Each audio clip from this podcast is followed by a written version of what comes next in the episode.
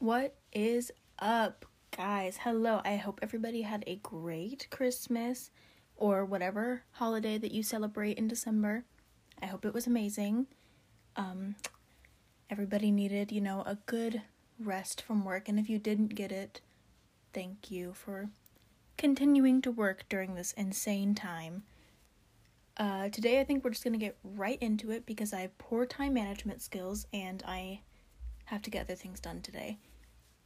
Uh, of course, someone tried to go down my street bumping their car radio as loud as possible as soon as I started to record. Today, I am crocheting this like color block cardigan. I'm not really sure how to describe it. One arm is yellow, one arm's red. One front panel is green, one front panel is blue. And then the back is opposite of the front. And then the hems, like the the arm cuffs are going to be two different colors and the collar is going to be different color.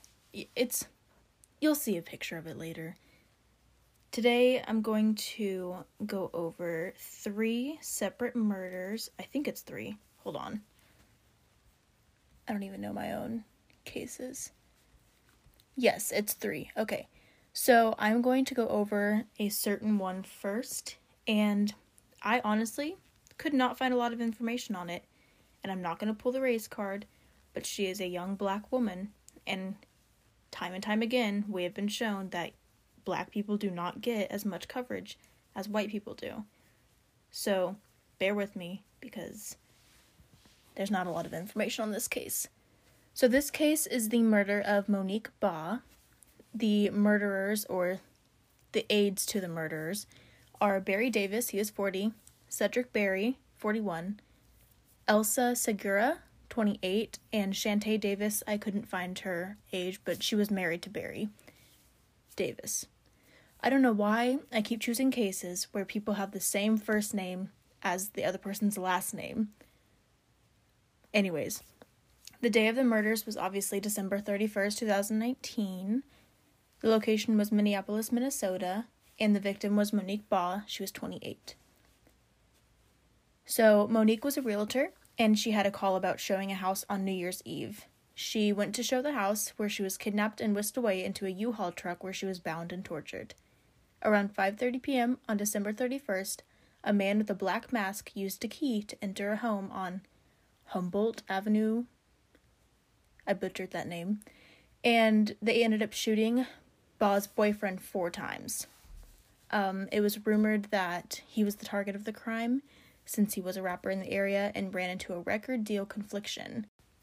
Thankfully, he and the children in the home survived, but when relatives arrived to the house, Baugh's mother noted that the key belonged to Monique.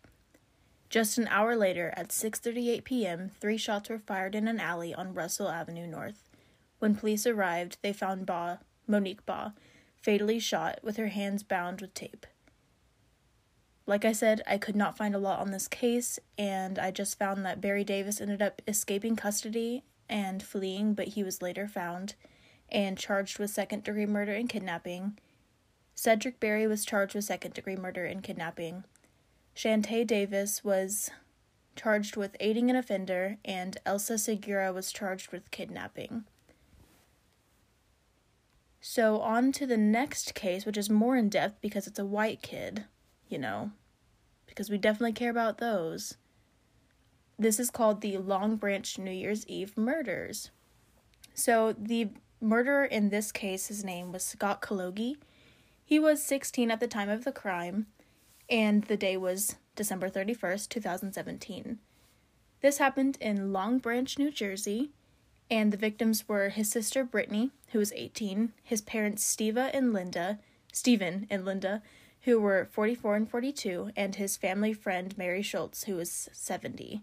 This case classification is a familicide, which just means like when the whole family gets killed or one person in the family kills the rest of the family. And the method was shooting with a semi automatic rifle. So the murderer in this case, um, just a little bit about him. Neighbors said that Scott was homeschooled and cared for by his mother since he had special needs. Neighbors were shocked by the death and even more surprised when they realized that Scott was the one who had done it. Jalen Walls, a friend of the family, said that he was he was a fully functioning adult and he could completely comprehend what people were talking about. So, into the murders. On December 31st, 2017, just before the Times Square ball dropped to ring in 2018, multiple shots broke out in the Kologi home. Scott Kologi, who is said to have had autism and experienced hallucinations, perfect recipe for mass murder, uh, he went from room to room in his family home with a semi automatic rifle. Thankfully, his brother, grandfather, and another friend were able to escape during the massacre, but his sister, parents, and family friend weren't as lucky. A motive for Scott to commit such a shocking crime against his family really remains a mystery. Scott himself doesn't really even have a reason. I read somewhere that the family was struggling financially and that they were facing their home being foreclosed, but I'm not sure why that would affect Scott or why that would be a motive for him to commit the crimes. Um, he could have, if he had autism, he could have felt the stress uh, off of his family and fed off of it, but I don't, I don't really know. Police in the area said that they never had calls from this house before regarding violence or anything of that nature, so something this extreme was super unbelievable. And, you know, I don't know a lot about autism, but I've been around a lot of autistic people in my lifetime. I used to work with an autistic kid, and I don't want to say anything that could possibly be offensive, but I do know that if they're violent because of the autism, it's usually something that's repetitive and a known issue. Um, and oftentimes, like, it does involve law enforcement. Like people law enforcement's usually called if an autism outbreak is like super intense, you know? I don't know. It's just it's crazy to think that autism is what made him do this if he hadn't had previous outbreaks before. I don't know. What do you think? Since it was rumored that he experienced hallucinations, I wonder if the mixture of both hallucinations and autism was the reason I don't know. I don't want to offend anybody. That's just my thoughts. But the aftermath, aftermath, I cannot speak today. I'm so sorry. Scott was ordered to remain in jail while he awaited trial, even though his lawyers kept pushing for him to be moved to a psychiatric ward, which yeah, I uh, I agree. At first, this case was housed by a family court, but a judge approved the prosecutor's request to move it to adult court, and this caused him to be tried and charged as an adult with four counts of first degree murder. On many websites, I could not find anything that was talking about how he was some violent person, except for one article that I found through some deep digging. Um, so take this with a grain of salt. The grandfather that escaped was dating the 70 year old who was murdered that night, and he claims that Scott found the rifle and was walking up and down the street saying he was going to kill people. Um, if he was saying this, then why didn't the family call the cops sooner? Like, if he was out of the house trying to call people or kill people, why did no one call? Like, you could have prevented, not victim blaming, blaming, but you could have prevented the whole thing happening if he really was walking up and down or walking around saying, like, I'm gonna kill people. Um, anyways, the grandpa goes on to say that on his little walk, he thought to himself, I'm not going to kill strangers, I'm going to go home and kill my family. So the grandpa then said that Scott's brain was messed up by a tumor and nerve damage from a birth defect, but I couldn't find that anywhere else. And Adrian, the, the grandpa, claimed that he was trying to warn Steve and Linda of the things that Scott was saying and acting like, but they didn't believe him and actually got upset with him for accusing Scott of the things that he was doing. So, I don't know. But it was said that Brittany was a nice lady. She always smiled and was very happy. And someone wrote on like one of the victims' Facebook walls and said, uh, "For this to happen to this man and his family just simply can't be explained. I've known Steve for decades, and I can say this: I've never had an argument or disagreement since I've known him."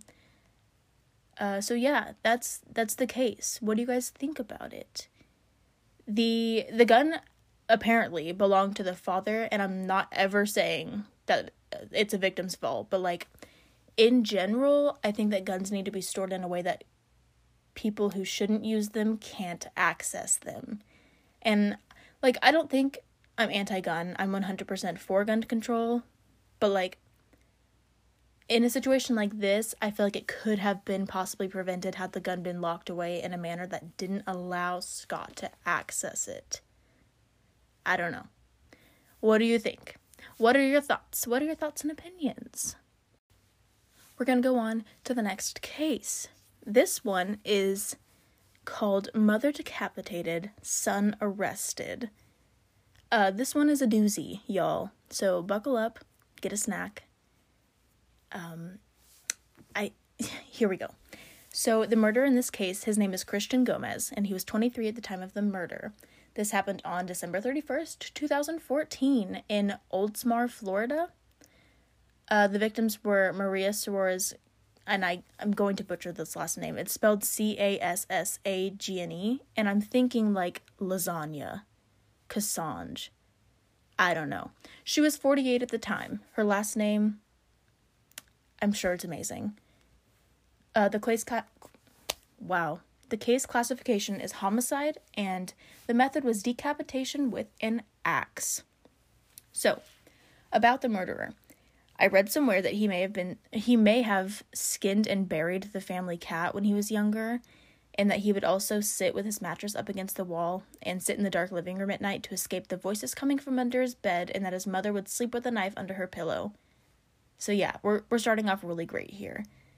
Um, he liked to be alone and play video games or sit outside and sit outside for hours and stare at the grass and sky. He was diagnosed with schizophrenia and taking medication for the illness illness that was slowly ruining him his mother was single and doing everything she could for Christian, and she was trying to get him the right medic- medication and the therapy that he needed, but it was decided that he needed to see a new psychiatrist. His younger sister, Maria Jose, said that Christian often told therapists he felt like a burden and that herself and her mother were watching him through his TV. You know, st- stereotypical schizophrenic stuff. So she, the sister, went on to say that she wasn't allowed to stay home alone with him for fear of inappropriate behavior. We're, yeah, you know, we're starting off great. Mother sleeps with a knife under her pillow. Sister can't stay alone with him because she's scared that he's going to do some crazy stuff. So, on December 31st, 2014, Mario, Christian's older brother, came to visit the family. Mario lived further away and didn't get to see the family often. Although they didn't see each other much, the brothers argued when they were together, causing Christian to be in his room more when Mario was around. After the entire family ate a, ate a dinner that Mario had cooked, Maria, the mother, drove Maria Jose, the daughter, to work and came back to the house to sit in her room and listen to music. Same girl. I I trap myself in my room and blare music all the time.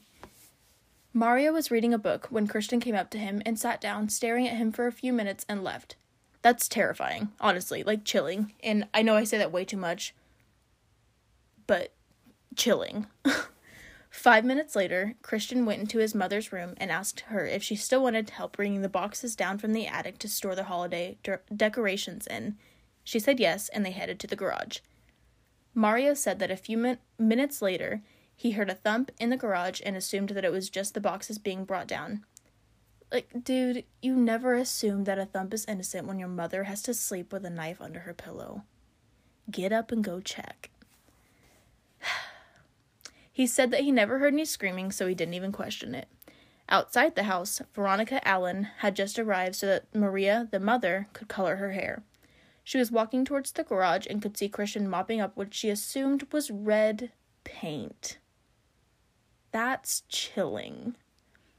Veronica proceeded to call Maria and tell her that Christian was acting strange, but she didn't answer, obviously. So Veronica left a voicemail instead. After waiting a bit with no response, Veronica left, thinking that the family was just having another small dispute and that Maria would call her when she was finished. Yeah, no small family dispute here. Mario noticed that 20 minutes had gone by and that the house was too quiet for post holiday cleaning, so he got up and walked into the garage, where he opened the door and noticed the puddle of blood and the axe leaning up against the wall. He followed the trail of blood that led to the front door, where he discovered his mother's headless body and that his brother was missing.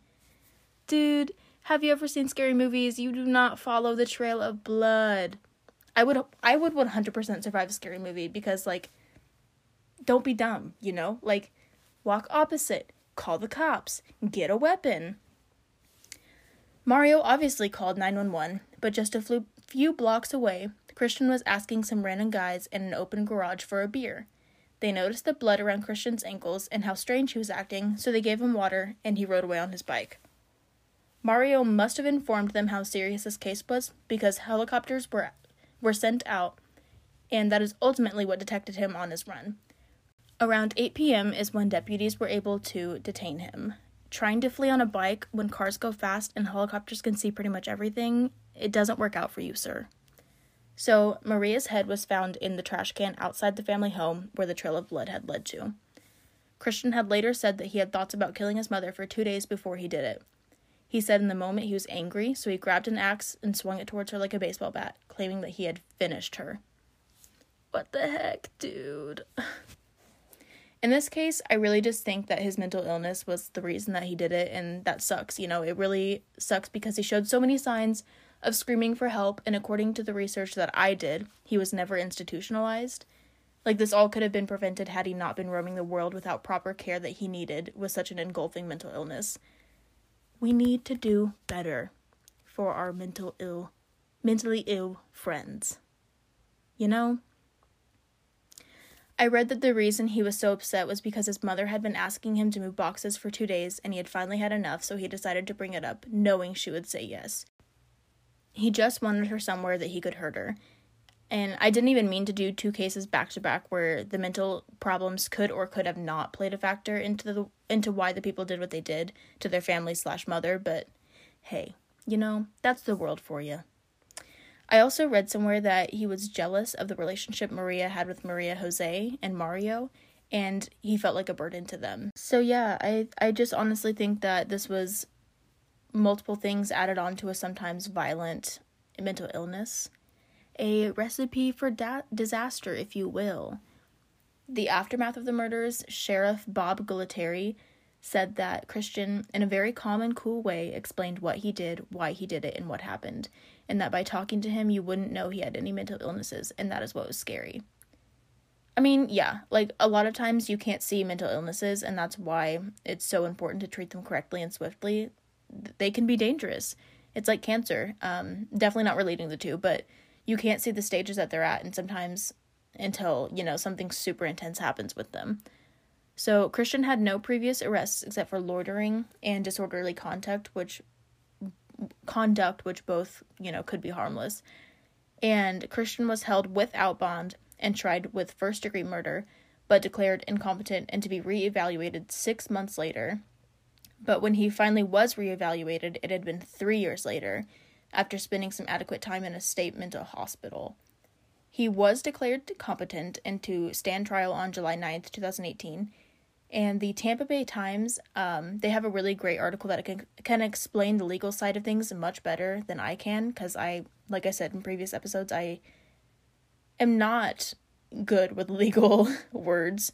So Anyways, he was facing a life sentence, but accepted a plea deal that came out to 25 years, followed by 10 years of probation and treatment, factoring in the time that he had already served with the possibility of early release. So he could totally be roaming the streets in like 15 years, which, you know, if he's treated on medication, much better. Um, I'm not, I'm not too upset about that. Besides the fact that he killed someone, but he killed someone and he could easily stop taking his medication, stop getting treatment, and do it all over again. So yeah, what what do you think about this one? Do you think that he could come back into society safely again with the right treatment? Or is this a case where he has already been capable of such a horrendous thing and the schizophrenia was just there?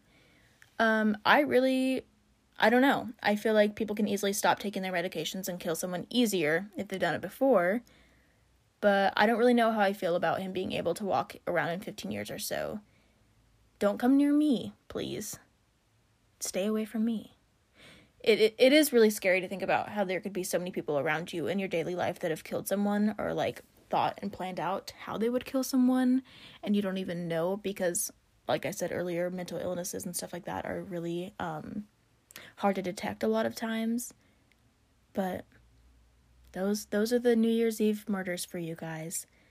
Um I'm really excited to post a picture of this cardigan later and show you all what it looks like and I this is going to be the first item that I'm going to sell that I've worked on while recording this podcast. So, keep a lookout keep an eye out for that. I'm so sorry. I've not been able to talk today and I don't know why. It's so frustrating. Like I already stumble over my words really badly, but I seem to turn on the recording and then I'm like, "Oh, I don't even know how to speak at all." Like words, I I've never learned them before. So, thanks for bearing with that.